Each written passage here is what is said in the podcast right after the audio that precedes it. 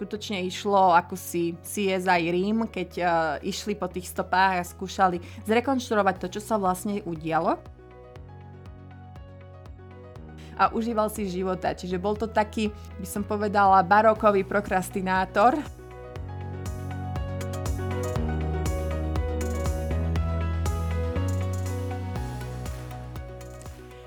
Občasný kameň v okne alebo výkriky z opitosti. To by vás čakalo, ak by ste mali za suseda maliara Karaváča. Geniálny umelec, maľujúci eroticko pôsobiacich antických bohov s plnými pohármi vína, ktorý sa zároveň snažil vnášať ľudskosť do cirkevných diel, napríklad aj v podobe špinavých nôh Panny Márie, vám predstaví svoj život a vplyv na jeho umeleckú tvorbu. A ja mu s tým rada pomôžem. Volám sa Michaela Šimonová a dnes budem vašou kurátorkou do ucha. My ho poznáme ako Caravaggio, ale tento významný umelec sa narodil ako Michelangelo Merisi v roku 1571 v meste Miláno. Ako teda dostal práve toto meno alebo tú prezivku? Už podobne ako Leonardo da Vinci, čiže Leonardo z Vinci, tak aj Caravaggio si prepožičial toto meno práve z oblasti, ktorej neskôr vyrastal. To nám možno tak nesedí, keďže som povedala, že sa narodil v Miláne, čo ale bola pravda, lenže kvôli moru, ktorý prepukol v meste, sa museli odsťahovať na vidiek a do menej obývaných oblastí. A práve táto oblasť sa volala neprekvapivo Caravaggio, odkiaľ si teda mladý umelec prepožičal svoje meno, pod ktorým ho dnes všetci poznáme. Čiže ak vám niekto povie Michelangelo Merisi, dbajte na to, že to nie je ten slavný Michelangelo, ale je to práve iný hoci nemenej slavný Caravaggio.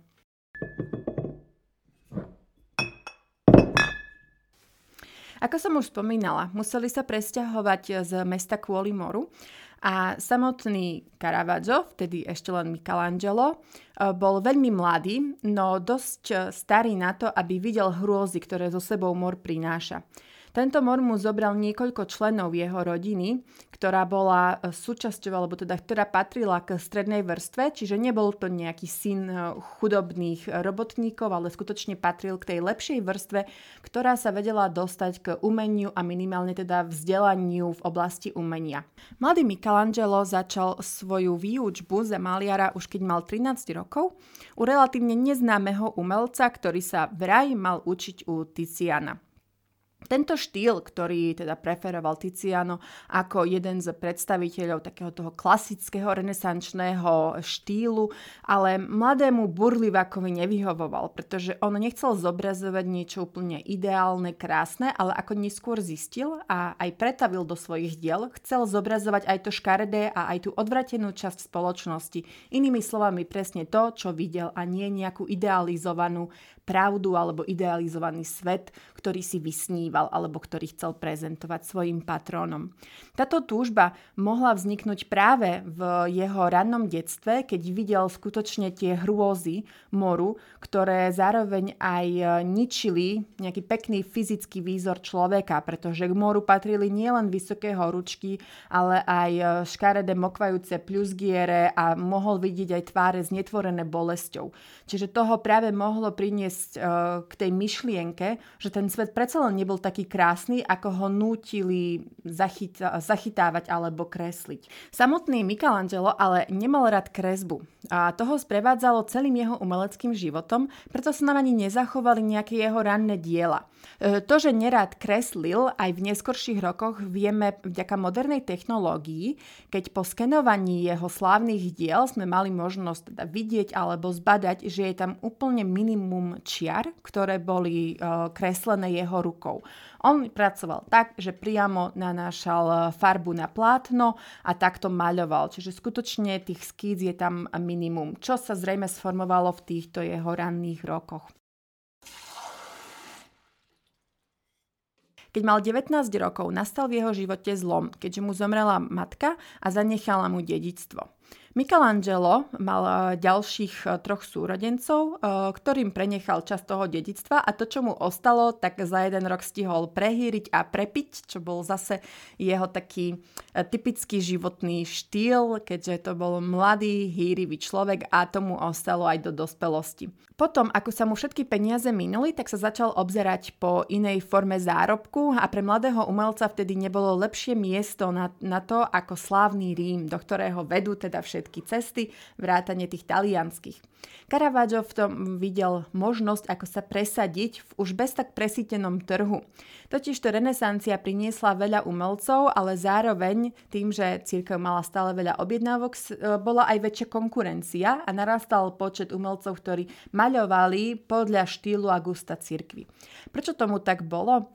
Zaslúžila sa o to e, práve reformatizácia cirkvy. Čiže tá katolická cirkev chcela opäť k sebe priviesť ovečky a ľudí, ktorých e, viac zaujímali práve myšlienky prúdiace zo severu a z Nemecka a ktorí sa chceli pridať k tomuto hnutiu, ktoré opäť nemalo veľmi v láske príliš e, veľké obrazy a sochy a všetko to, čo sa katolická církev snažila ako keby upevniť a ešte vylepšiť e, pre oči svojich veriacich, tak aby mohli prísť do chrámu a obdivovať e, nádherné obrazy a sochy skvostných umelcov.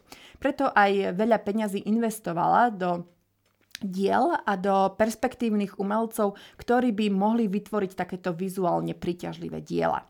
No a Caravaggio prišiel do Ríma v tejto dobe, lenže tým, že všetky svoje peniaze prehýril, tak musel teda ostávať vo štvrtiach, ktoré neboli úplne najbezpečnejšie a ktoré okrem chudobných umelcov obývali aj zločinci a prostitútky. Práve s prostitútkami si vytvoril, dalo by sa povedať, vrelý vzťah, keďže ich často maľoval, čím eh, poburoval oh, nielen cirkevníkov, ale aj ostatných obyvateľov Ríma, pretože prostitútky mohli byť akceptované ako napríklad Mária Magdalena, čiže hriešnica, ktorá teda uh, bola podľa tradície takouto predajnou ženou, kým do, prišla k pokániu. No aby prostitútka bola ako model pre nejakú sveticu, to už bola trošku silná káva aj pre jeho uh, súputníkov.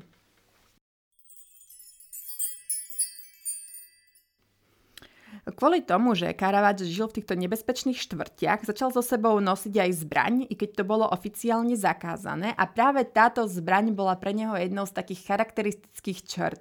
Nie, že by ju nejakým spôsobom maľoval, alebo že by sa ňou vystatoval, no často ju používal, keď vyvolával súboje. Veľa o jeho živote vieme paradoxne vďaka žalobám, ktoré na neho podali rôzni Rímania a či už to boli obyčajní ľudia, ako napríklad e, žena, ktorá mu prenajímala ateliér, e, keďže Caravaggio, nervózny z toho, že tam nemal dobré svetlo, vybúral jednu stenu, aby mal ideálne svetlo pre svoj obraz. A keď ho táto žena teda zažalovala za to, že jej zničil majetok, tak sa jej odvďačil tým, že jej rozbil, e, rozbil sklá na oknách so svojím priateľom. Také, že do nich hádzal kamene Takže nebol to e, úplne človek, ktorý by krotil svoj temperament a ktorému by záležal na dobrých susedských vzťahoch. Samozrejme, okrem e, tejto príhody je tam viacero. Jedna z takých najznámejších e, príhod je vtedy, keď napadol čašníka, ktorý mu doniesol artičoky, ktoré sa mu nejakým spôsobom nezdali a tak ho ovalil po tvári keramickou misou, čo muselo celkom bolieť, keďže vtedajšie misy boli skutočne dosť ťažké a pevné. A keď eh, vytasil meč eh, s tým, že chcel teda uh, zabiť alebo minimálne smrteľne poraniť tohto nevinného a typujem, že aj vyľakaného čašníka, tak tomu sa našťastie podarilo utiesť a tento konflikt sa istým spôsobom urovnal. A práve aj tento konfliktný život ovplyvňoval jeho tvorbu, pretože jeho obrazy okrem toho, že zobrazovali skutočne aj e, tú odvrtenú stránku ľudí, sa ešte viac vyformovali alebo ešte viac sa u neho prehlbila tá potreba e, zameriavať sa práve na týchto ľudí, ktorí sú na okraji spoločnosti a zobrazovať ich aj ako škaredých, ako nepríjemných, ako zhrbených, alebo ako ľudí, ktorí sú v obyčajných e, krčmách, ktorí sú v nejakých obyčajných miestnostiach. A práve to bolo pre neho veľmi priťažlivé a zrejme v týchto prvých rokoch v Ríme sa k takejto spoločnosti dostal. A aj prvé také známe maľby, ktoré sa začali kopírovať a kolovať, práve pochádzali z takéhoto prostredia a neboli e, nejakým spôsobom e, späté s církvou alebo s církevnými výjavmi, ale práve s veštením alebo s e, hrou v karty. Čiže úplne obyčajné veci, ktoré mohol vidieť pri potulkách mestom alebo pri častých návštevách krčiem, kde bol určite už známym štamgastom.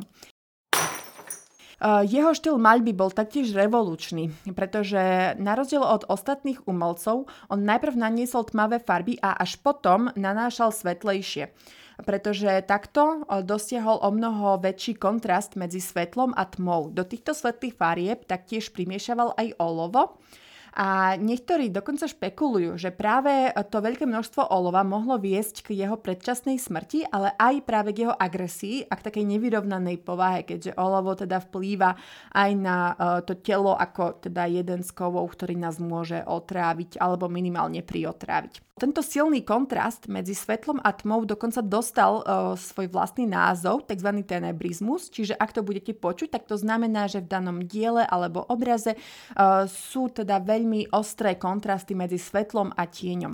A práve aj Caravaggio uh, vo svojom ateliéri vyžadoval jeden takýto ostrý zdroj svetla, ktorý by skutočne pôsobil ako tajomne, tak aj zaujímavo a spôsobil by ten jeho želaný kontrast, ktorý teda on vo svojich dielach e, aj vyhľadával, ale dokázal ho aj majstrovsky pretaviť, lebo opäť nie je to jednoduchá technika tým, že si vyžaduje skutočne e, veľmi obratnú prácu s farbami ako takými. Inak uh, spôsobil jeden veľký škandál vtedy, uh, keď namaľoval pannu Máriu, ako teda leží, lebo bol to moment jej smrti, respektíve uh, na nebo vstúpenia. Je to trošku taká dišputa okolo tej interpretácie, ale na jeho obraze teda leží panna Mária a má bose nohy, ktoré sú ale špinavé. A to spôsobilo veľmi veľkú kontroverziu, pretože ako to, že taká dokonalá žena a dokonalá bytosť ako je panna Mária má vôbec špinavé nohy. Takže aj preto mal určitý čas trošku problémy s tým, aby si získal zákazky práve u cirkvi, ktorej sa na jednej strane jeho diela zdali priťažlivé, pretože ľudia sa pri nich zastavovali, vťahovali ich do toho deja a pôsobili takým dojmom e, fascinácie až hrôzy, No na druhej strane tam zobrazil Máriu, ktorá mala špinavé nohy. A to bol presne ten opak, čo církev chcela dosiahnuť, aby ukazovala týchto svetcov a všetky tieto postavy Biblie a všeobecne kresťanského náboženstva ako nejaké dokonalé a idealizované postavy. No Caravaggio sa s tým veľmi nebabral a ako som už aj predtým spomínala, nevadilo mu objednávať si prostitútky ako modelky pre postavy svet, svetých.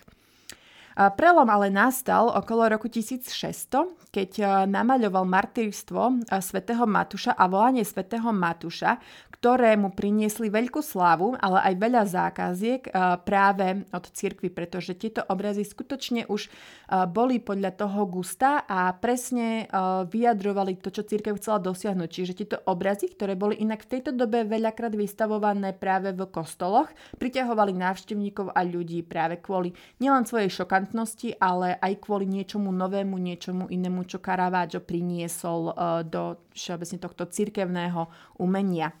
Čo ale bolo trošku takou kontroverziou pri Caravaggioi je, že veľakrát, alebo teda viackrát sa mu stalo, že keď namaľoval nejaký obraz, tak ho potom církev odmietla prijať a zaplatiť za neho, pretože bol príliš šokujúci. Čo ale našťastie nebol pre Caravaggio problém, pretože on bol tak slávny a tie jeho obrazy už len tým, že boli také šokujúce, tak si veľmi rýchlo našli kupcov spomedzi buď obchodníkov alebo miestnych šľachticov. Čiže tým si veľkú hlavu alebo ťažkú hlavu si tým nerobil. A taktiež inak tie jeho obrazy vznikali zaujímavo v tom slova zmysle, že častokrát jeden obraz vedel namaľovať v priebehu jedného dňa a jednej noci, keď ho chytila múza a potom celý mesiac sa iba opíjal a chodil po krčmách a po uliciach a užíval si života. Čiže bol to taký, by som povedala, barokový prokrastinátor, podobne ako dnes, keď si chcete ušetriť čas, tak niečo narýchlo spravíte a potom, kým vám ten projekt skončí, si môžete užívať voľno. Kým, kým boli tieto potičky takéto lokálne a nikomu sa nič vážnejšie nestalo a skutočne obišli tí zainteresovaní iba s nejakými modrinami alebo rozbitými oknami, veľakrát sa nad tým zatvárali oči a zaplatila sa buď nejaká pokuta alebo oficiálne ospravedlnenie, prípadne mu pomohli jeho mocní patroni sa z tejto situácie vyvliecť. Problém ale nastal, keď Caravaggio niekoho zabil toho už nemohli z tejto blamáže vysekať ani jeho bohatí priatelia, ani mecenáši, ba ani církev. Pretože zavraždený muž bol pomerne známy, i keď nešlo o nikoho veľmi bohatého a vplyvného, stále to bol skutočne vážny priestupok a preto museli Caravaggio teda vyhnať z Ríma. Dalo by sa povedať, že ešte relatívne dobre obišiel vzhľadom na to, čo sa stalo a vzhľadom na to, že skutočne išlo o vraždu. Aké boli jej okolnosti, tak to je stále trošku také zahmlené, ako Dalo by sa povedať, že ide o taký detektívny príbeh eh, z tohto obdobia začiatku 17. storočia. Dokonca máme zápisky o vyšetrovaní tohto zločinu, čiže skutočne išlo ako si CSI Rím, keď uh, išli po tých stopách a skúšali zrekonštruovať to, čo sa vlastne udialo. A existujú takéto dohady, že mohlo ísť o vopred, uh, vopred pripravený súboj. Keďže súboje boli vtedy ilegálne, a Caravaggio sa dostal uh, do potičky uh, s istým Tomasínim, ktorý mal byť pasákom jednej z prostitútiek, ktorá bola často modelkou v Caravaggiomom ateliéri. Hovorilo sa, že práve tento pásák bol proti tomu, aby ju Caravaggio takto často využíval ako svoju múzu a modelku, pretože tým pádom nemala čas na ostatných zákazníkov a on prichádzal o svoj zisk. Takže takýmto spôsobom zinscenovali akoby tenisový súboj, keď mala vypuknúť potička kvôli nejakej slovnej výmene a keď Caravaggio teda bodol uh, svojho soka a ten následne týmto zraneniam podľahol. Takže bolo možné, že tá, tej vražde by došlo tak či tak, len tu išlo o to, že kto skôr koho zabije. Stále to ale bolo teda ilegálne a nič to nemenilo na tom, že Caravaggio musel utiecť z Ríma, keďže bola vypísaná odmena na jeho hlavu. Takže nebolo to iba o tom, že teraz je vyhnanstvo a sme všetci v pohode, ale skutočne Caravaggio sa uh, obával o svoj život. Takže ten odchod z Ríma nebol len kvôli tomu, že to mal viac menej prikázané, ale hlavne kvôli tomu, že mu skutočne išlo o život. Je to možno aj dôvod, prečo nakreslil pravdepodobne svoju hlavu na obraze Davida Goliáš, keď vlastne Dávid drží odrezanú hlavu Goliáša. Niektorí teda špekulujú práve nad tým, že to Caravaggio pretavil tie svoje obavy a ten pocit, keď sa teda musel báť o svoju vlastnú hlavu alebo keď teda ostatní chceli zarobiť na na jeho pochabosti, ak takto môžeme nazvať vraždu prvého stupňa. Z Ríma sa presunul do Neapola, kde maľoval opäť odra- o... Z Ríma sa presunul do Neapola, kde maľoval opäť obrazy s náboženskou tematikou, keďže pre tie bol najlepší trh a tie mu teda zarábali aj na jeho živobytie, no opäť kvôli jeho životnému štýlu sa musel e, relatívne často stiahovať. Takže z Neapola potom cestoval ďalej na Maltu, kde dokonca bol e, na čakačke e, v ráde malteských rytierov, ktorí tam vtedy teda pôsobili a pod ktorých e, správu tento ostrov patril. Už to vyzeralo nádejne a mohol sa stať jedným z rešpektovaných rytierov, keď ale opäť neudržal svoj temperament, vyvolal potičku s jedným z vážených členov rádu a tak sa musel opäť stiahovať a byť rád, že vôbec unikol s holým životom. Často ale e, tieto potičky nedopadli úplne najlepšie pre samotného Caravaggia a tak e, mal aj nejaké tie rany a zranenia práve z takýchto rôznych súbojov, keďže meče nie sú úplne ideálne na boj zblízka. V týchto prípadoch, keď ste umelec a nie nejaký rytier alebo človek, ktorý teda vie s tou zbraňou aj relevantne narábať. No a keď sa k tomu primieša aj takýto temperament, ktorým Caravaggio podľa všetkého oplýval, tak o, máte zarobené na problémy, ako to bolo teda aj v jeho prípade. Dostal sa o, aj na Sicíliu, čiže takto cestoval okolo o, nielen Talianska, ale aj Stredomoria a napokon sa dočkal toho dňa, keď mu jeho bohatí patroni vybavili pardon a mohol sa vrátiť do Ríma, lenže tento sen sa mu nikdy nesplnil, pretože zomrel za nejasných okolností cestou do väčšného mesta.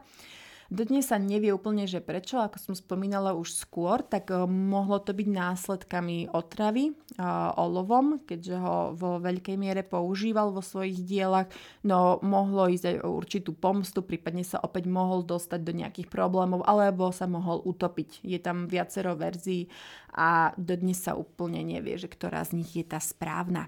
Jeho telo sa mimochodom nikdy nenašlo, takže preto nevieme ani povedať, že či skutočne bola za tým otrava, prípadne sa nezistilo, či kosti boli nejakým spôsobom teda porušené, či nedošlo skutočne k vražde a niekto sa mu nechcel pomstiť a veľmi nechcel jeho návrat do Rima. Opäť je to taká záhada, ktorá vysí nad jeho osudom a nad jeho životom. Avšak táto jeho povesť, e, ktorá za ním ostala, čo skoro zatienila jeho genialitu, myslím teda umeleckú genialitu, a začalo sa o ňom skôr hovoriť iba ako nejakom vytržníkovi, prípadne sa objavovali klebety o jeho homosexualite. A takto ostal zabudnutý až do 20. storočia, keď sa opäť jeho dielo tak objavilo, alebo teda skôr, že ho objavili kritici a trh, keď sa začali viac o Caravaggia zaujímať, podobne ako to bolo u Sandra Botticelliho, čo si môžete vypočuť v inej epizóde, keď som hovorila práve o Botticelli a jeho obraze Zrodenie Venuše. Jeho kontroverzia teda vychádzala prvé z jeho komplikovanej povahy a z jeho horúceho temperamentu, ktorý bol zrejme aj na talianske pomery a veľmi horúci. Druhá kontroverzia pochádzala z dohľadu jeho homosexualite, o čom teda budeme ešte viac hovoriť aj v súvislosti s jeho dielom, ale aj s jeho životom. Ale taktiež to bola už aj spomínaná kontroverzia v tom, ako maľoval svoje postavy a kde ich maľoval. Pretože uh, zaujímavé u neho bolo, že on aj napríklad takého Ježiša Krista alebo všetkých svetcov videl ako ľudí v prvom rade. Čiže on ich nede- neidealizoval ako nejaké špeciálne postavy, ale zaradil ich medzi obyčajných ľudí ako keď sedia za stolom alebo keď stoja, keď e, sú súčasťou nejakej scény. Nie sú z nich vyňaté, ako keby, aha, toto je niekto e, iný, to je dajme tomu nejaký svetec alebo Kristus a tí okolo sú len nejakí obyčajní škaredí ľudia, ale každý z nich mal nejaký punc realizmu. A práve to je niečo, čo môžeme dodnes na týchto obrazoch vidieť. Čiže skutočne je to majstrovský, krásny o, prejav o, a technicky vyšperkovaný prejav, čo sa týka kontrastov, ale nie len svetla a tieňov, ale aj zároveň kontrastov toho, aký ten svet chceli mať, idealizovaný, ale aký ho skutočne videl Caravaggio, alebo aký, ten, aký ho ten Caravaggio chcel namaľovať. Že aha, pozrite sa, to boli ľudia, ľudia zároveň, aj keď mali tú božskosť. No a práve to sa nie každému páčilo. A taktiež je zaujímavý jeden jeho obraz, keď namaľoval Judášov bosk, čiže veľmi taký známy výjav z Biblie, keď Judáš zrádza Ježiša. Je to taký uh, motív, ktorý bol populárny nielen vo vtedajšej dobe, ale aj v stredoveku a v renesancii. No uh, Caravaggio ho práve doviedol do takého až úplne iného stavu a do, do iného naratívu, keď uh, ako keby vťahuje tých divákov dovnútra toho diania a keď ukazuje emócie. A tie emócie nie sú iba o tom, že teraz Judáš je ten zlý, že teraz ho zobrazme takmer ako diabla a Ježiš tam bude so svetožiarov, ale on ich zobrazil ako ľudí, ktorí prežívajú emócie, ktoré môže prežiť hoci kto z nás. Čiže on ako keby poľučtil tie postavy bez toho, aby ich nejakým spôsobom dehonestoval alebo sa z nich vysmieval. A práve na tomto obraze môžeme vidieť, že ten Ježiš nemá na sebe teraz nejaké črty božskosti, ale na druhej strane zdôrazňuje jeho ľudskosť, pretože stojí tam, je pokojný, nevidieť na ňom nejaký hnev, je odovzdaný tomu, čo sa ide akurát diať, lebo on pozná svoj osud, vie, že bude ukrižovaný, že bude trpieť, ale je to pripravený znášať. A práve to sa dá vidieť, čiže nie je tam tá božskosť, ale je tam tá ľudská odovzdanosť a ako keby nie, nie to, že by sa vzdal, ale práve to, že akceptoval ten osud, pretože vedel, že je to pre dobro nejakej vyššej veci a že je to niečo, čo je nevyhnutné. A práve e, Judáš je plný iných emócií. Má ako keby v sebe uh, taký, taký strach a aj hnev a miešajú sa v ňom také temnejšie emócie oproti Kristovi, ktorý je naopak vyrovnaný. Čiže máme tu jednu postavu, ktorá je vyrovnaná so svojím osudom a druhá, ktorá je na hranici, ktorá je rozorvaná, ktorá uh, vie, že to, čo robí, je zlé a že za to bude potrestaná. A práve m, tá to také poľučtenie týchto scén, že nie je to také štilizované, také zidealizované, mu dávalo punc určitej originality a príťažlivosti, ktorý môžeme dnes vidieť a ktorý vtedy nebol úplne až tak žiadaný. Teraz by sme mohli prejsť na inú uh, kontroverznú otázku jeho života, pretože, ako som už spomínala, jeho smrť je zahalená tajomstvom, takisto je zahalená tajomstvom aj jeho sexualita. To, že či bol Caravaggio homosexuál, heterosexuál alebo bisexuál, je stále relatívne živo diskutovaná otázka a stále sa objavia nejaké tie články, nejaké videá, štúdie, ktoré hovoria raz alebo onak, podľa toho, či sa nájdú teda nejaké nové zápisy alebo nejaké nové maľby, na ktorých by sa to malo nejakým spôsobom odrážať. No a inak túto myšlienku, že Caravaggio bol homosexuál, tá pochádza teda z troch takých hlavných zdrojov. Prvý sú už spomínané e, zápisky z obdobia po jeho smrti, ktoré ale mohli pôsobiť cieľenie e, na jeho očierňovanie a na to, aby teda zničili tú jeho povesť. Takže opäť tam máme o, takú vratku pôdu, na ktorej tieto obvinenia stoja. Druhým dôvodom, možno takým trošku zaujímavejším, je film Caravaggio, v ktorom hrali dokonca aj slávni herci Tilda Swinton a Sean Bean. Je to, biblio, je to pardon, je to biografický film práve o tomto umelcovi, kde je teda dosť sugestívne dané, že bol homosexuál. A takým tretím pilierom, na ktorom stávajú tieto teórie, je jeho zobrazenie, alebo teda jeho maľby Bakhusa, prípadne iných mladých chlapcov, či už Jana Krstiteľa alebo víťazného Amora. Títo chlapci sú všetko tínedžeri, čiže väčšinou majú tak od tých 12 do 14-15 rokov, s výnimkou niektorých eh, portrétov Bakcha, keď zrejme namaľoval Caravaggio sám seba počas toho, ako sa liečil z choroby, pravdepodobne malárie. Preto je tam taký dosť aj bledý a vyzerá aj choro a strhanie. A tým, že títo chlapci sú takto senzuálne a dosť sexuálne namaľovaní, tak viacerí predpokladali, že mohlo ísť práve o jeho milencoch. Pretože v tej dobe pederastria, alebo teda chlapčenská láska, bola relatívne akceptovaná, pretože vychádzala z antických ideálov, kde táto láska bola nielen akceptovaná, ale dokonca až až vyzývaná, aby takýmto spôsobom teda nadvezovali vzťahy zrelí muži s neplnoletými chlapcami. Týmto teda nechcem povedať, že vtedy bola pederast, eh, pederastria legálna a že teda vyzývali v tom, aby tí starší muži mali mladých milencov. To určite nie, nebolo to nič chválihodné ani nič preferované, len skôr by som povedala, že to bolo ako tak akceptované s zatvorenými dverami. A v Ríme okrem ženských prostitútok boli aj mužskí prostitúti. To tiež nebolo nič výnimočné a je pravdepodobné, že teda Caravaggio ich maľoval, pretože keď maľoval ženské prostitútky, lebo jednoducho nemal viac peňazí na modelov ani nemal prístup ani nemal prístup k profesionálnym modelom a hlavne nie v tých svojich ranných rokoch, tak je dosť eh, pravdepodobné, by som povedala, že až priam isté, že maľoval práve eh, chlapčenských prostitútov a je možné, že s niektorými z nich mohol mať aj teda sexuálne vzťahy. Ale samotná sexualizácia obrazuje ťažko je na tom stavať, že či ten daný človek teda bol alebo nebol homosexuál, aj keď samozrejme vylúčené to nie je.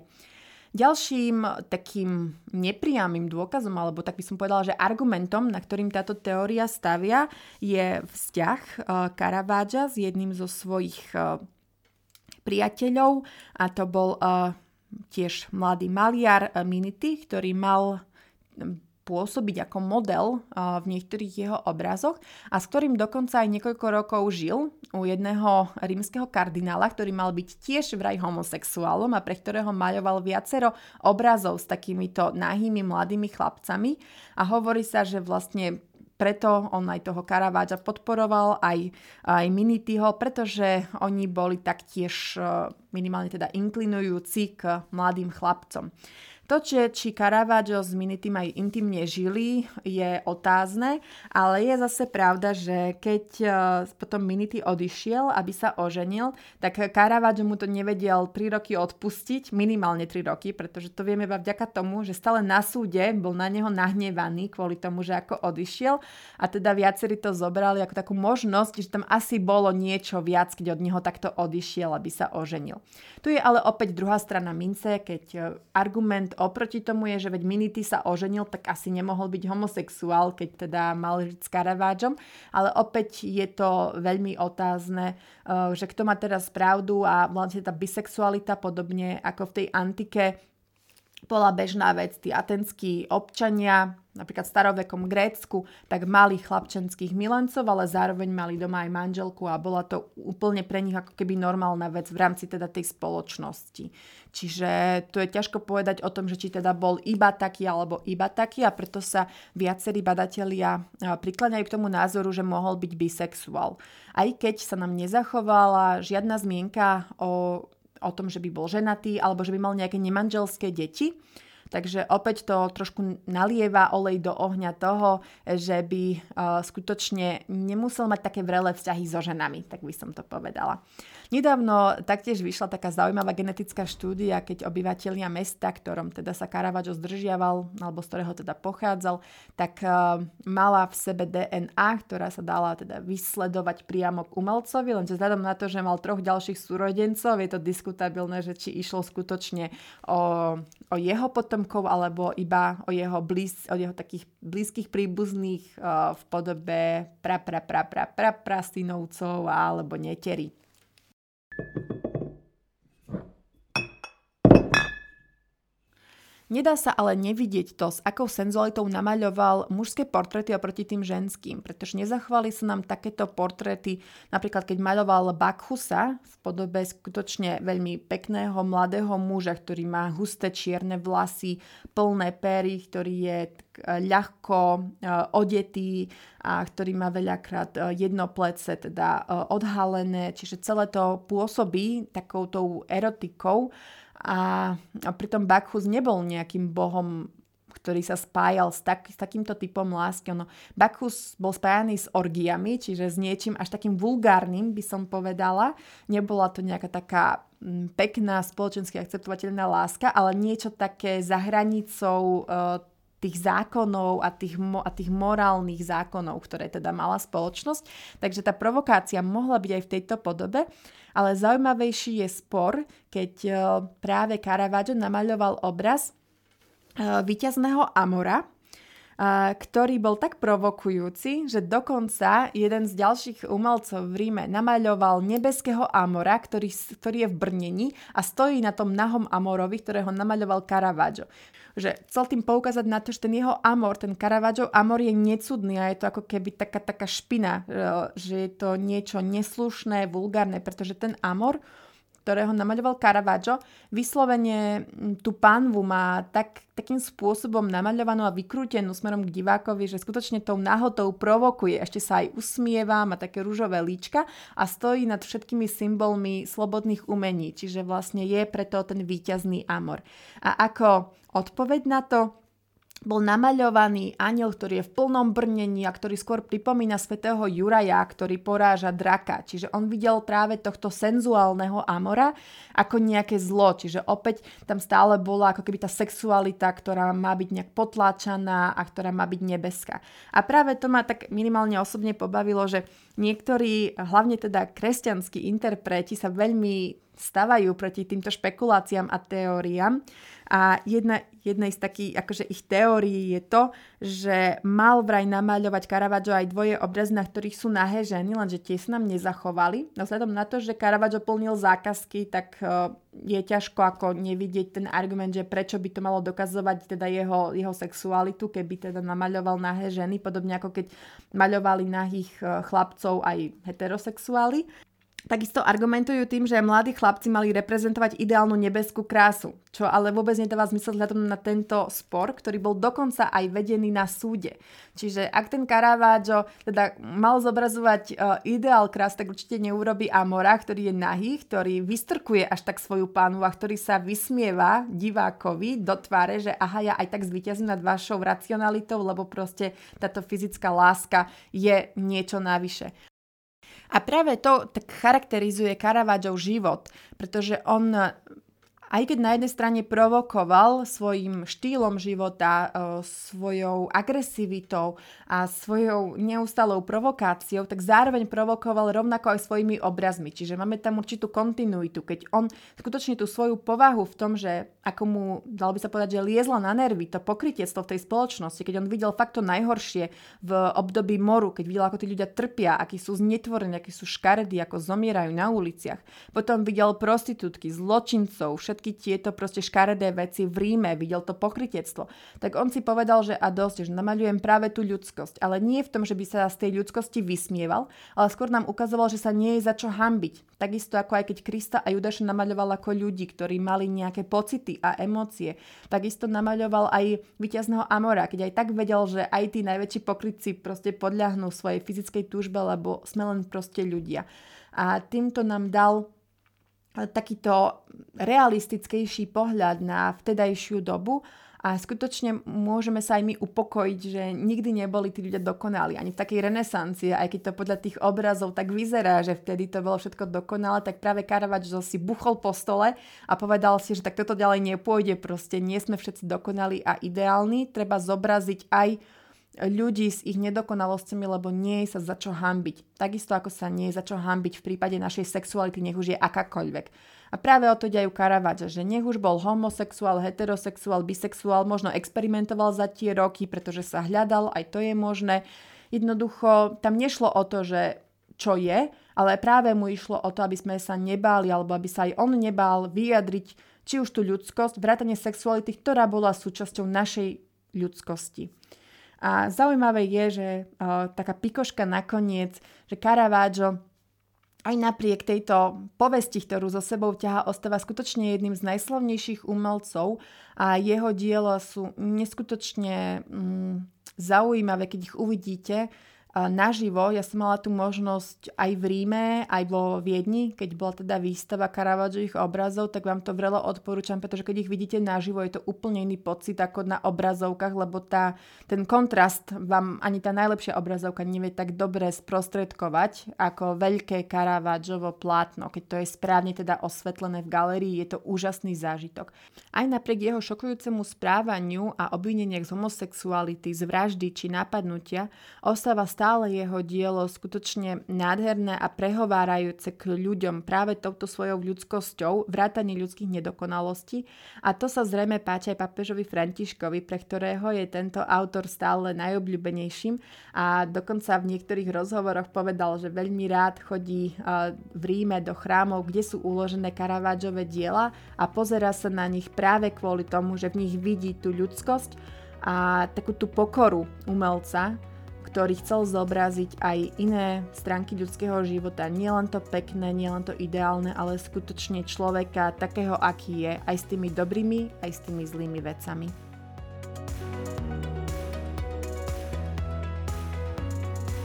Obrazy, o ktorých sme dnes hovorili, nájdete v popise epizódy.